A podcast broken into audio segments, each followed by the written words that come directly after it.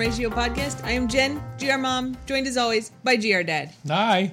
And this week we're going to be talking about the science that the girls do, and who knows what else is going to work its way in here. First, cocktail of the week. This week we're drinking shrubs, which are like old school things people use to make drinks. Uh, Hopper's also licking a bowl in the background, so if you hear weird noises, that's what that is. So a shrub is vinegar and sugar and usually fruit. If you want to make one, you can take whatever kind of fruit you like. Peaches work really well. And you just do one part fruit, one part sugar, one part vinegar.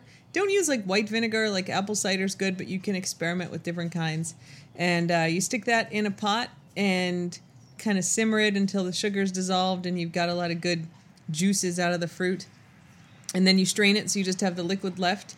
And that's the shrub. So it's very vinegary, but also sweet and then you can use that to make drinks. So I'm actually having non-alcoholic drink tonight, just with ginger shrub that I actually bought and seltzer water. Gr Dad is having a peach bourbon shrub cocktail, and it's just one shot, which is an ounce and a half of peach shrub, and one shot of bourbon, and you put it in a glass with ice and top it with club soda, and it's fizzy and refreshing and delish. It's very good. Yep, and you can just drink the shrub without without alcohol, just to be clear. It's good. Yeah, I'm having mine without alcohol. So there you go. And you can buy shrubs online. If you have like a good liquor store, they will probably have some, but it's a great time to make your own shrubs because you just buy whatever fruit is around and chop it up and put it in with some sugar and vinegar and cook it, and you've got your own.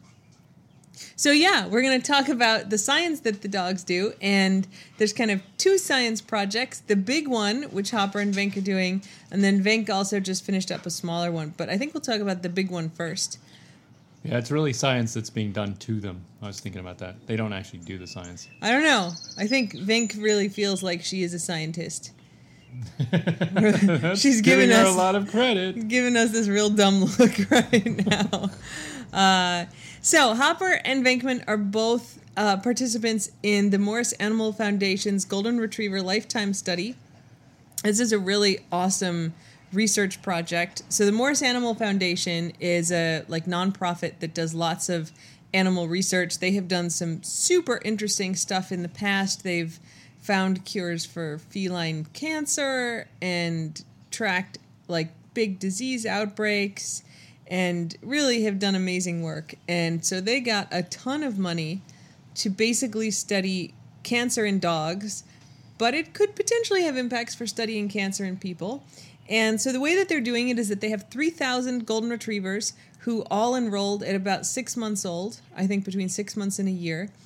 And they're going to follow those dogs for their whole life. So it's kind of like a 15 ish year survey. And every year they go in and they do a bunch of tests, which we'll talk about. And the idea is that golden retrievers are all kind of similar genetically. And so they're going to follow the dogs and see which ones develop cancer and why. And they have genetic profiles on all the dogs and tons of other information. And the hope is that they can nail down genetic and behavioral and environmental factors that lead to cancer in dogs, which is the big goal. So Hopper and Venk are guinea pigs. They're guinea pigs, guinea goldens. uh, so they both. I knew about the study before we got them, and so as soon as we got them, we enrolled them at, uh, and so you have to wait till they're six months old. And so there's two main things you have to do as an owner with a dog in the study. You have to do a big kind of enrollment and annual physical. So the Morris Animal Foundation sends you this giant box of like tubes and instructions and all this stuff. And it's like a mega vet visit. So you go and they have to take like 20 tubes of blood. Sometimes Vink has had to be drugged a little bit to get her to hold still for that. Um, nail clippings, hair clippings. They measure them, they weigh them I don't know what else they do. Pee samples, poop samples, all of that goes to the Morris Animal Foundation. Uh, when they enroll, they also do genetic sequencing on the dogs, and then every year they go in for that vet visit. And then you also have to fill out a survey every year. And the survey, I'm like a super fast form filler. Like I'm great at filling out forms and doing surveys. I always get them done super fast, and it takes me 45 minutes to finish this survey. It's like 80 pages. Uh, It's super detailed about everything that you do with the dog and everything about the dog's life. it's like so. There's a section on water. What is the bowl made out of that the dog drinks out of? Is it stainless steel? Is it ceramic? Is it plastic? What are your pipes made out of in your house? Do you have a well? Do you have municipal water? Do you have a cistern? Uh, is the water treated? All of this stuff. Uh, yeah, what kind of food do you give them? How much? Do you supplement with vegetables? What kinds of vegetables? How much in tablespoons or cups? How often do you give them that? What kind of snacks do they get? Uh, how much time do they spend outside? When they're outside, how much of it's on grass? How much of it's on concrete? How much of it's on asphalt? How much shade do they get? Like every single detail about the dog's life Do you put the lamp licking in there? There actually is a behavioral section of like weird psychological stuff about your dog and so there is like do they lick unusual objects Yes. that's in there uh, do they chase lights which and Yes. vink both do kind of obsessively uh, there is one that we get to say no to in the weird behaviors which is do they snap at invisible flies which they don't but your dog from a previous relationship buttercup does kind of snap at imaginary flies doesn't she? freaks out when she thinks there's a fly. Yeah. Yeah. So at least they don't have that kind of crazy. uh, but yeah, so we fill that survey out every year. And uh, we don't really get much for it. Like you have to pay for the vet visit, but then they send you a gift card to reimburse you for the vet visit. So it's sort of a break even proposition. Uh, but it's great to be kind of contributing to it because if you have a golden or if you've had one, you know that they basically all die of cancer. They have a really high rate of cancer in goldens. And so, from a science perspective, it sort of makes them a good group to study if you want to understand cancer. Yeah, if you want to learn more, there's some a good research on the uh, internet. There's a podcast called Because Science. My very, very first podcast that I did a few years ago uh, was called Because Science, and I think I made like five episodes. I was just trying to figure out podcasting. But yeah, I did one about the study. I'll put a link to it in the description of this podcast. it was You- good. Thanks. You can go here like baby podcast Jen. but I interviewed the head veterinarian for the study, and I eventually got him on the radio too. I uh, I guest host for NPR here in Washington D.C., and so we had them on the Kojo Nnamdi show once when I guest hosted, Oh. which was pretty good. Um, I'll put some links in in case you're interested. If you're super into it, you can actually donate to the study if you have money and you want to give it to somebody good. But they have a lot of money, I think, backing this study anyway. So They should enroll all the dogs in BarkBox or something. Give like give them an incentive. we do get swag from Yeah. it. Like we've got Stickers. we get stickers. We got the little flashy uh, lights for their collars this year. Oh yeah. We've had mugs. We've got good like a kind of like beach bag, like big tote bag that we got when we signed up.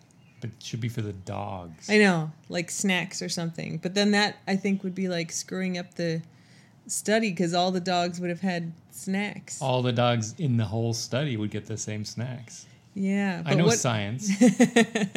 I think that's a confounding variable. Ugh. Anyway, so that's the Golden Retriever Lifetime Study, which they're both part of. And then you guys have maybe seen on the snaps or the videos that Vink has been doing some science, and the cheeseburger that she got this week was at the very end of that science. So uh, that's a separate study. We are very fortunate to live by a veterinary clinic called VOSM, which is Veterinary Orthopedics and Sports Medicine. We've spent a lot of time and money there. There's a plaque for Venk there. It's one of the best veterinary orthopedic practices in the whole world. They do a lot of research there, amazing facilities, great doctors. And yeah, they have done all of Vink's surgeries her elbow surgeries, her hip replacement, her other hip surgery, all of her physical therapy, her treadmill therapy. Spent a lot of time there. yeah, her underwater therapy. Yeah, and uh, and they're great, but they also do research in addition to just treating the dogs, and so they're constantly running clinical trials. If you live by a veterinary school, or if you have a really kind of high end practice by you, you might check their website to see if they're doing clinical trials because just like they do drug trials on people and tests on people, which you, you may have done in college. I certainly made some money doing those in college. Um, they do those for dogs. And so Venkman was in a study essentially to test the effectiveness of glucosamine for treating elbow arthritis. And she has elbow arthritis because of her elbow dysplasia and her surgeries.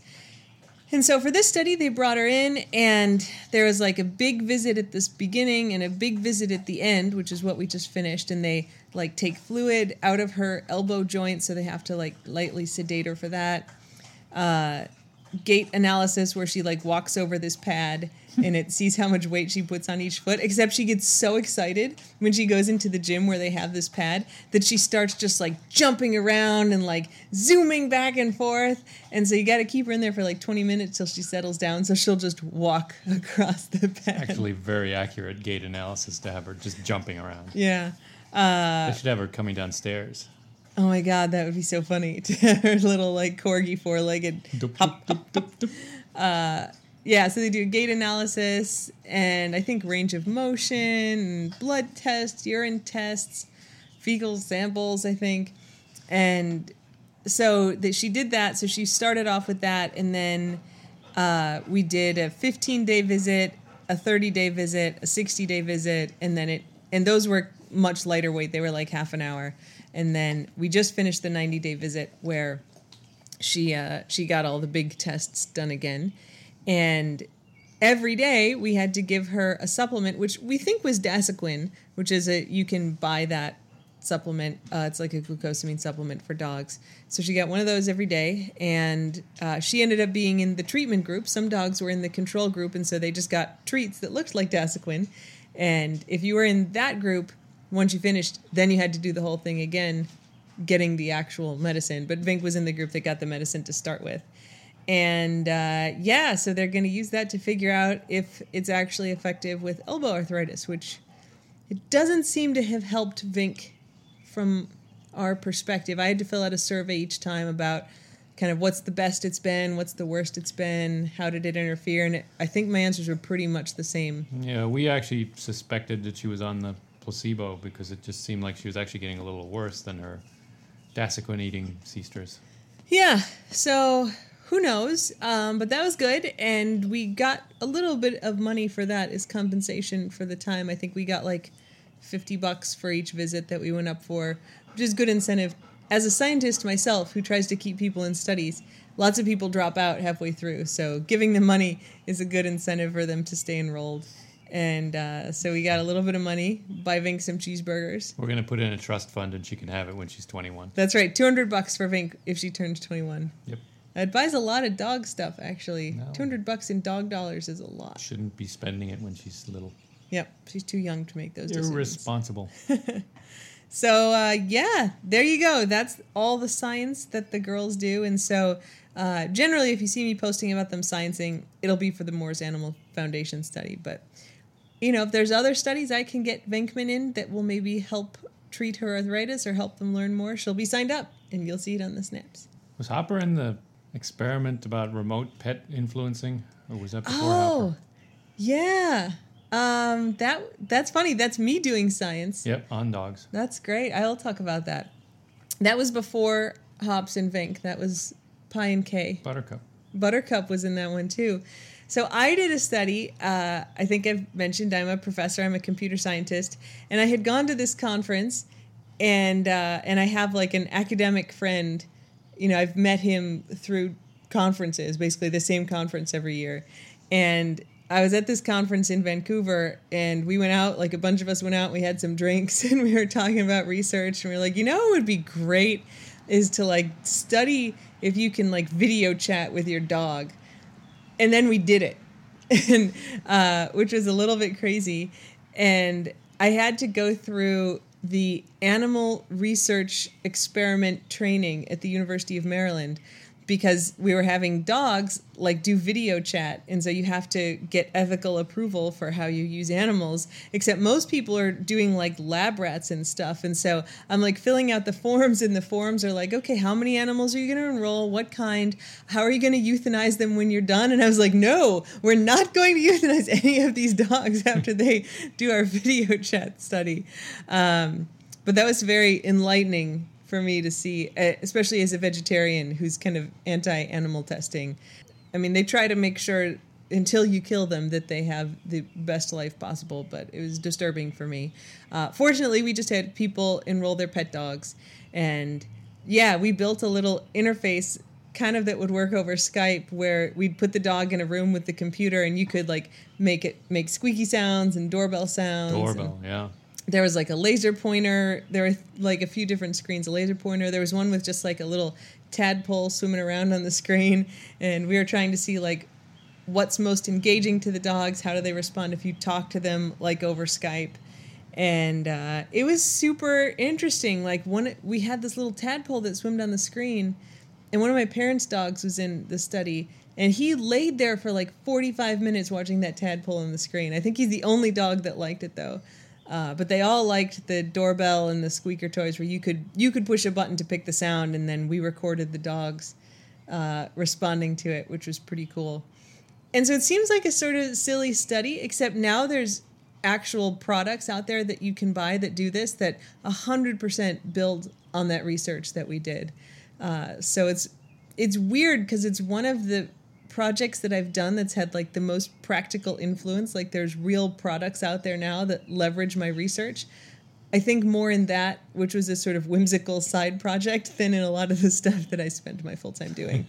um, but yeah, so that was really interesting. I forgot totally about that. That your dog Buttercup was one of the subjects. She liked the doorbell. Yeah, everybody really liked the doorbell. Even dogs who lived in houses that didn't have doorbells were really intrigued by that we kind of do a little bit of experimenting in the household with the dogs, or a little bit of science, mostly with food with them. Uh, we've gone through a lot of different foods and cycled around on different stuff and snacks and all kinds of things. So maybe we'll talk a little bit about that. So we've had the dogs. We generally feed them natural balance, which is like a good, high quality brand of dog food, and we've had like the duck and potato and chicken mm-hmm. and sweet potato, different kinds of that. And then I think we put them on the fat dogs, and then we took them off the fat dogs, and then Vent gained those 10, 20 pounds. And uh, so now we've have them.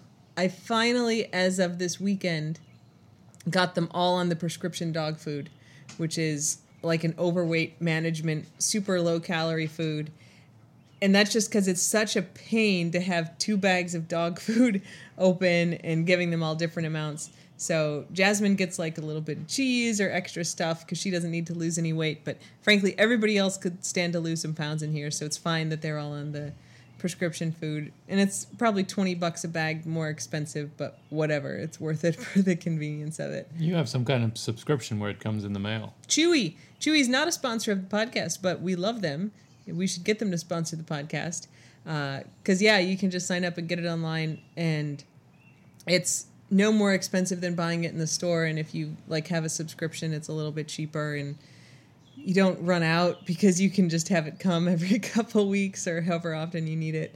It's pretty nice. And we get 20 pound bags so it's Big, much easier to bags. get it in the mail than to have to lug it around in the car. Totally.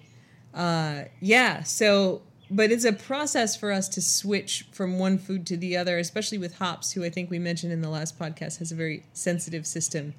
Uh, if you just switch the dog's food, I mean, some dogs are fine if you just give them other food, but lots of dogs will get some intestinal upset if you switch their food dramatically, and Hops is totally one of those dogs. So even if she gets, you know, a couple mouthfuls of one of the other dog's food if they're eating different stuff, she'll have diarrhea the next day. So we have like some powder, Tylan powder, which is like a prescription. It's sort of like a probiotic, bitter tasting powder that she doesn't really like, but you put that over their food. That helps. But you kind of have to switch. And so we'll take like whatever she's getting, and then we'll replace it like a quarter of that with the new food for a couple days, and then half and half, and then three quarters until we kind of get her all the way over there so it doesn't upset her system too much. And uh, when they do get upset, you may have seen on the snaps, I'm actually really proud of myself. so they, when, if your dogs get upset, if they're vomiting or if they have diarrhea, um, a really good solution to that is just put them on a bland diet for a couple days. And that's basically chicken and rice. Sometimes you you can put pumpkin in there, uh, but we just do chicken and rice. And it's usually like a 50 50 mix, like half chicken, half rice. And I found a while ago that if you just do kind of chunks of chicken, the dogs will kind of try to eat just the chicken and leave the rice. So now I put the chicken in the food processor. So it's kind of the same size as the rice and I mix it all together. But the problem is always so I'm a vegetarian. We don't keep meat in the house. And I try to keep a little bit of frozen chicken just in case we get to the point where we need to do that. But then it's always like, oh, you know, Maggie was throwing up at night. And so for breakfast, I want to give her chicken and rice, except then I have to like cook the chicken and cook the rice. And I used to have instant rice, but we don't eat instant rice as humans. And so I run out of that. And so then it's like, oh, it's going to be like an hour of, you know, prepping breakfast and then letting it cool, which nobody wants to do. So last week, I made tons. I made like four pounds of chicken and six cups of rice, like two rounds through my little rice cooker. And so now it's all cooked and processed and it's in the freezer. So next time I need it, I can just take out like a bag from the freezer and microwave it for a few minutes. I'm so proud of myself, like logistically. Uh, maybe a little too proud. but uh, that's a really good good diet to put them on if they're not feeling good. And we'll usually do it for like a day or two and assuming that they're, you know, fine on the the first day you start with the bland diet, they start getting better uh, give it to him for a day or two, and then start do like a day of half and half, half kibble and half dry or uh, chicken and rice, and then and we call it bland food, but they love it. That oh yeah, super popular food. If you see Vink like with her craziest breakfast dances, it's when there's chicken and rice that you can smell in the kitchen. Even if she's not getting it, like she smells it and she thinks she's getting some, and she just goes nuts. But usually, if one of the dogs gets it, I'll put a little bit on everybody else's food so they get a taste of it. I'll occasionally give out hard boiled eggs to the dogs.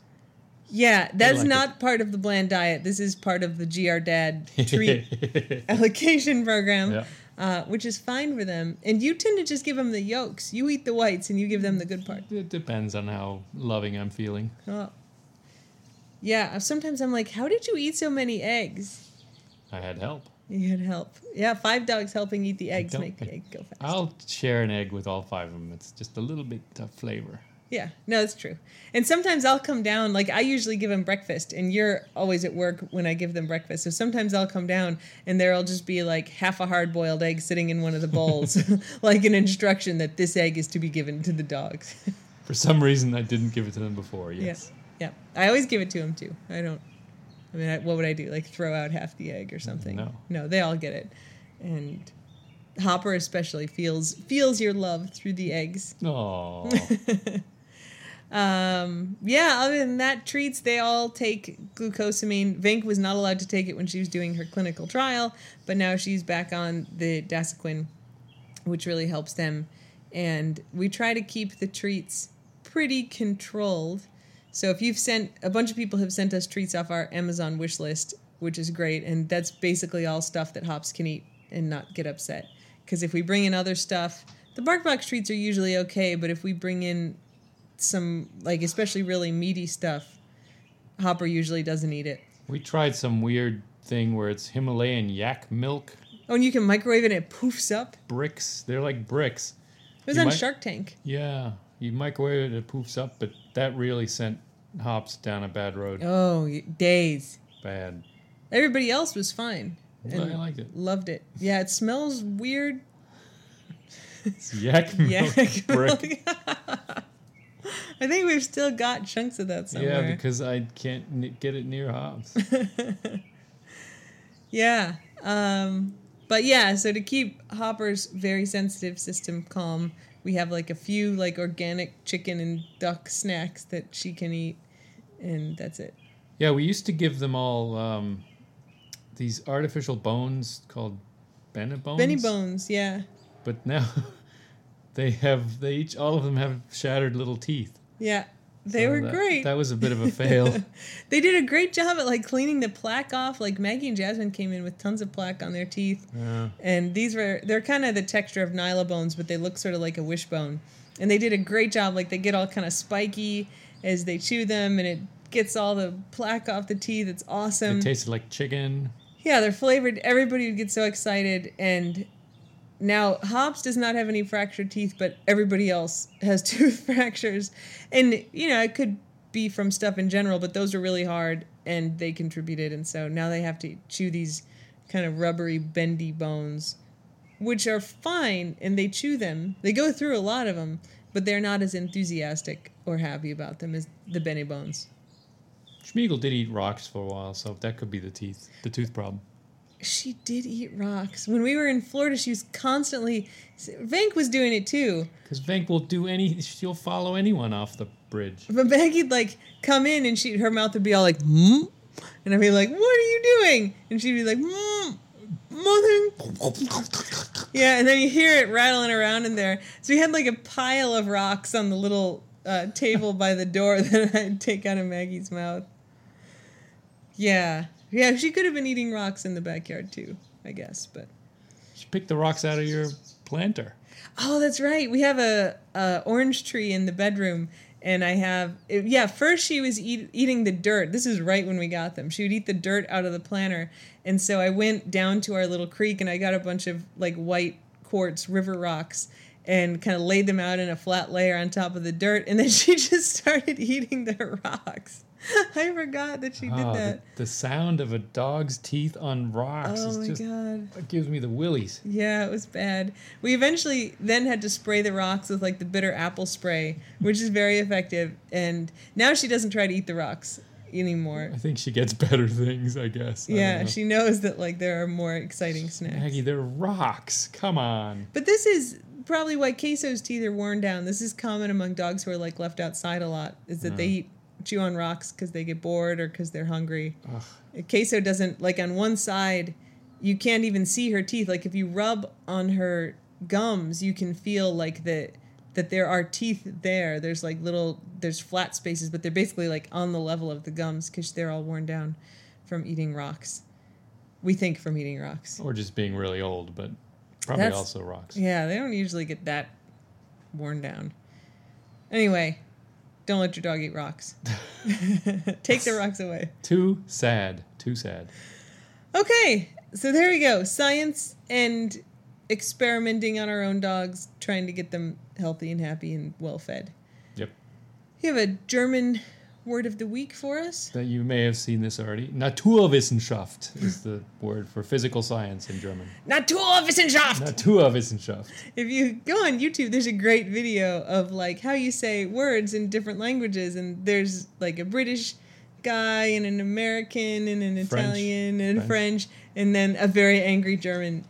And science is one of the words. Yeah, one of one of them's papillon and butterfly and Yeah. Schmetterling. I'll put the link to that video in the podcast description too because it's worth watching. Uh, but Naturwissenschaft is one of them because it sounds real angry for just science. But it's not. No. It's not. That's no. fine. Great. Thanks for listening to another episode of the Golden Ratio podcast. We'll be back next week. Send us your comments. Thanks for listening. Bye. Thank you. Goodbye.